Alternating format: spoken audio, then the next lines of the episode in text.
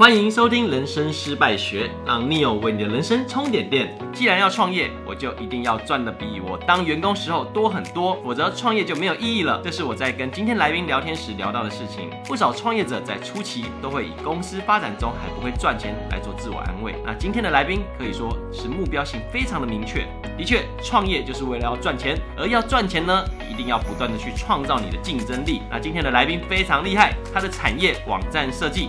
基本上在市场上可以说非常非常的竞争，甚至不少行销公司、广告公司也投入这样的项目。相信不少网站设计公司老板呢都非常的头痛，但准思科技的负责人 David 反而逆向操作，和不少媒体跟广告公司都有合作，甚至主持了不少线上知名的平台开发案，像 Listen Content 有感说、塔罗笔记、Head Talk 等知名平台都是 David 协助开发的。相信在这个过程中也会面临到不少失败经验。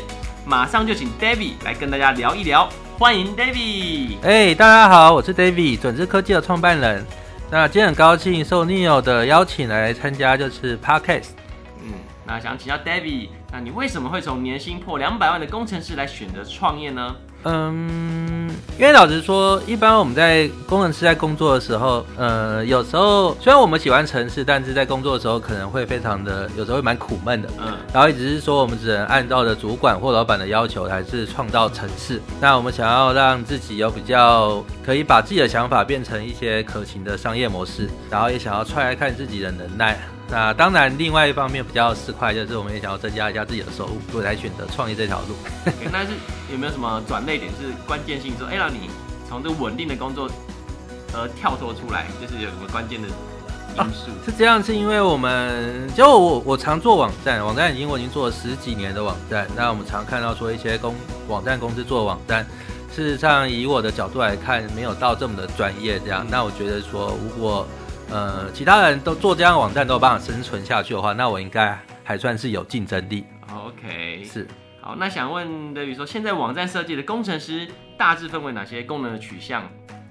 呃，其实网站在随着这时代的变迁啊，它已经慢慢变被细分了。以前传统我们一个工程师要负责后端跟前端，嗯，但现在的话，我们有前端工程师啊，后端工程师。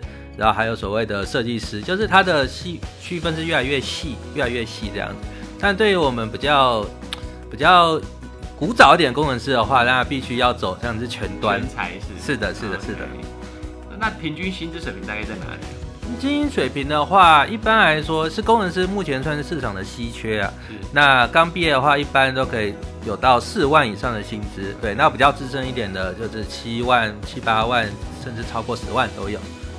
嗯，那那你你你自己以前呐、啊，还在 就是你是待多久成，就是花多久时间才爬到那个年薪破破百啊？呃，这因为我个人比较特殊啊，我应该是工作不到，其实老实说，我在我 BA 开始是有参加参与过一间新创公司，哦，对，所以累积比较多的一些，就跟一般工程师比，我累积到经验比较多，因为其他公司一个人要当十个人用这样，对。所以说我一开始就，当然就是那个起步的薪资就比一般公司还高，就不到两年我就已经成为一个超过年年薪超过百万的工程师。哦，非常厉害。所以等于是你一开始就把握一些机会，在一些就是创业比赛或者一些，你就已经累积自己的一些能量了，对？是是是是是是。所以等于是有比别人更好的起步，然后呃，应该说是刚刚有这样的机缘，这样。嗯、对对对。哦那想问，像网站设计个领域这么竞争，那怎么样脱颖而出？呃，其实因为现在纵观来看，网站这一块还是很多公司会处在比较用套版的模式去做。嗯，那我们公司比较不一样是，第一件事情是套版有时候有很多细微的修改没有办法做调整。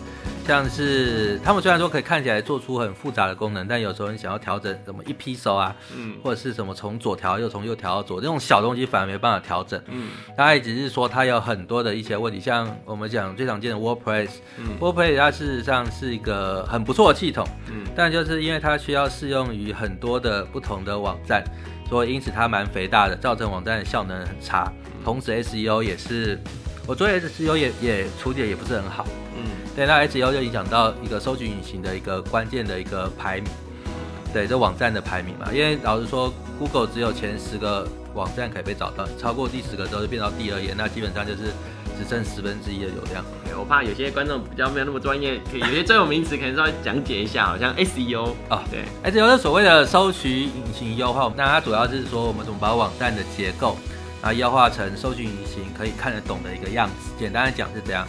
那同时，但是老实说，SEO 也不只是网站结构，还涉及到说你们内容的经营。嗯嗯嗯，对，所以说也要网站的拥有者，然后他们用心经营他们自己网站的内容。然后让他们拥有自然的一个搜寻流量。OK，是这一部分刚好有点兴趣，就是所谓像它 SEO 到底是可以帮你增加自然流量，还是它就是有刻意可以就是人工制造的流量？呃。其实有一些比较有一些的手段是可以增加 SEO 的，像是使用一些机器人，然后或一些 hack 的方式。嗯，但我一般都不建议啊，因为将会有可能被 Google 抓到，会导致你的网站就是消失，嗯，会被 Google 封锁这样。OK，所以我们会推荐比较白帽的方式，就是努力经营的内容，让你的内容多，然后丰富，并且符合你想要的一个网站的取向。假如说你是做健康食品的话，那你就应该要讲一些健康知识。假如说你是做运动的话，你要讲一些。运动啊，运动相关的一些知识或运动伤害之类的，对，就不要偏离你网站的主题，这样大家的 SEO 才会漂亮。对，所以说我们就是我们把技术端的 SEO 做完，那内容端的 SEO 我们也会跟，因为我们有配合的一个像是有感说，嗯，那他们也算是一个内容型非常厉害的一家公司，那我们会做个搭配，然后一起帮客户的网站的 SEO 把它做好，这样可以理解。那像现在免费网站那么多，那你知道客户要的到底是什么？他真正需要的到底是什么？那除了城市功能外，还会提供怎么样的价值？呃，应该这样讲啊，好了，我有说，我们也并不是说一定要客户去建一个网站，而是说当初期有初期当然可以使用这些免费的工具啊，它会比较快速，然后也比较节省的，就是各位的创业资金这样。那随着你公司有一定的。一定的规模的话，我们还是会建议建一个比较专业的网站。嗯，第二是展现你公司的价值，然后让人家进到你的公司网站之后，哎，就会觉得说这家公司有在经营，就不要说哎，好像点网屋，因为老说网络网络上的网站等于是街道上的一个门面，它只不过它是一个云端门面。是对，那我说你的门面很差，那会导致说哎，客户对你的信任会比较打折扣的情况。嗯，对，所以我觉得网站已经从以前的一个。一个有怎么形容？从以前的一个加分变成现在的一个必需品。嗯，就基本的，是是基本的，就是家家户户总要有个门嘛，有个门面嘛，对不对？是是的，是的。大家看你门面，就是哦，这个这家店大概是怎么样的？是是重不重视这样他们的形象？OK。好，那我再来聊创业好了，就是我们是人生失败学嘛，所以其实还是要讲 David，就是创业过程中有没有遇到哪些失败的经验，哪些困难的经验，对，可以分享一下。啊。当然，我觉得创业失败的原因有很多，是那其实主要，嗯，我觉得最重要的失败原因都会在人上面，是。对对。那就像就之前我跟一些朋友开过公司啊，嗯，那当然后来也是因为有人离开，那、嗯、有时候是我离开，有时候是别人离开。因为老实说，我也是算是一个连续连续型的创业家。OK，所以你之前开过什么公司？呃，之前有跟人家开过物联网啊，哦、然后也有做那种 LBS，就是 Local Business Service，就是在地商业服务。OK，这有一点像。现在 Google 的 Google 商家那种感觉，理解。只只在 Google 商家之前，就是有爱平网啊，嗯，就是很多类似这样的一些项目，那当然陆续都有失，就是一些失败的经验。那当然，我觉得是失败的经验，大部分都在人。第一个就是有时候理念不合，是，对对对。那所以到最后准时科技的话，我就决定我自己单独自己来做这样。哦，所以这次就是你独资嘛？是是是。你说之前你连续几次失败经验最大，你自己结论就是就是人的因素。是，当然不是说大家有问题，而是每个人的想法各自不同啊。嗯。那当然，如果说刚好幸运遇到就是比较志同道合的朋友，那可以一起。就是把事情做成功这样，但是这件事情是有时候是讲究一个运气的。对，我觉得我自己运气没那么好。应该说，我觉得是个缘分。应该说，你要遇到对的人一起打拼，那就是其实是非常难得的。就是怎么需要找到这个对的人？那有时候你没有没有试过，你也不知道他对不对。是，其实跟婚姻或跟谈恋爱有点像啊。对，对不对？你你交往之前，就是你找合伙人，其实跟交往很像。是，对不对？你要你交往之前，你也不知道他很多真实的模样啊。有一个粉红泡泡在那边，对不对？大家都哇，都想未来都多多美好多美好，但是实际上做了，就实际上在一起之后才发现，哎呀，怎么这么多毛病？是，然后结婚又是一回事，这样是。所以说，如果真的结婚的话，合伙的话，你要离婚很困难，你要付出很多代价。对，你要拆伙子也要付出很多代价。是是，对对？所以你这边应该也是蛮多心酸血泪史。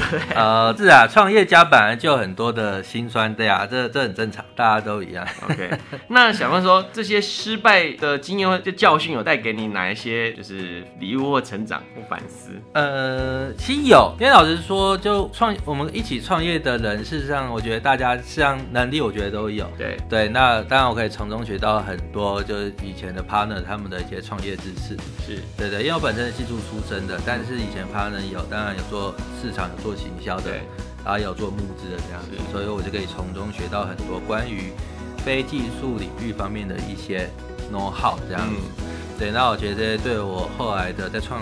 在创建准知科技这家公司有很大的帮助。对对对对对，我觉得这是对我来说是最重要的，就是学习到各个方面不同，嗯，就是不同人才的各个方面的能力，各方面的视野。对，嗯、那那想问说，像这些失败的经验，就是因为你连续创业，嗯，你是连续创业家，所以那中间创业跟创业中间，其实失败时一定是很很痛苦吧，很难过吧？就对啊，啊，那你怎么去克服这个，然后又再投入下一次创业？我想了解中间这一段你是怎么度过的，或怎么去再重新振作？应该说，我本身是一个，我本身是个记忆力很差的人。嗯，记忆力、记忆脑 是吗？对，所以说我个人是不太会去记住这些比较痛苦的事情。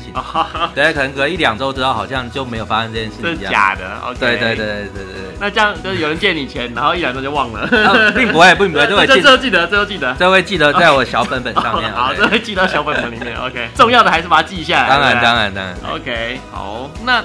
OK，那就是呃，所以说像你连续。现在等于是你最后前面很多经验累积，然后你现在就自己在独立在创业，是。那你觉得会不会有再次发生失败的可能性？呃，我我觉得失败都有可能，尤其现现今的时代，事实上是非常不确定的。然后我们说这叫疫情后的时代，对对。那疫情前的一些市场上的一些形态，在疫情之后都有非常大的变化。嗯，所以说我们准时科技也在想办法去调试这一段。嗯，当然对我们而言，云端上的影响是不重啊。不过我发觉是说有时候。我们要结合比较线下的事情，对对对，所以说我觉得转型是转型，然后跟顺着市场的呃一个潮流走，我觉得这件事非常重要。嗯，对对。那另外一件事是说，嗯，因为老实说我自己还有另外也有其他公司啊，是，对对对，像我们也有做宠物的，然后也有做像是。呃，美容预约的系统这样，对，就我们把触角伸得广一点。OK，对对对对，哇，你做的这么广，那这个我觉得可以留到下一次，还有内容，我们可以下一次再分享其他的。OK 啊，有机会的话，对，那那想说让给以做网站的部分，给予一些很多想进入这个市场的朋友们，那如果想要架设网站，开启自己事业的朋友，那要给他们怎么样的建议？呃，我建议这样，因为市场现在已经从原本的广，然后变到精，总意思是说，嗯，就是有时候。如果说想要做网站，我常遇到很多的人在做系统的时候，想把很多的事都想的太多，嗯，想要说每件事都把它想到位。Okay. 但事实上，我们在创业应该知道说，不可能有事情都是一步到位，是它都循序渐进的。所以我会建议说，当你们想要靠着云端或网站系统去解决你们事业上或提升你们事业上的话，你们可以先把需求放在比较精确，然后不要太广的一个角度去思考。那我觉得对于各位的。就是透过想要透过云端，就是透过视讯化来去达到公司营收的提升，我觉得这方面是非常重要的。哦，然后非常谢谢 David 今天分享，因为刚刚讲到还有很多其他的事业，那我觉得就让我们拭目以待。我觉得这些我们就留到下一集，我们再邀请 David 再来跟我们分享其他的一些事业群。好好，谢谢各位，谢谢 Neo。当然，成功不可被复制，失败是最好的导师。在这一的节目中，我们发现不少创业者失败原因多半跟人有关。当然，我们在创业的过程中绝对少不了人脉跟资源，但是你要能串接这些资源，还是得到回归本身的能力，你的商业思维，你的市。市场竞争力，还有本业的运营的稳定度，那持续性的学习跟创新是不可或缺的。而刚刚节目中也有到 Debbie 本身还有其他事业体，那下一集我们就来听听 Debbie 如何开创他的事业体，这中间有什么体悟？如果你喜欢我们的节目，欢迎你追踪并留下五星好评。我是 Neil，我们人生失败学，下次见，拜拜，拜拜。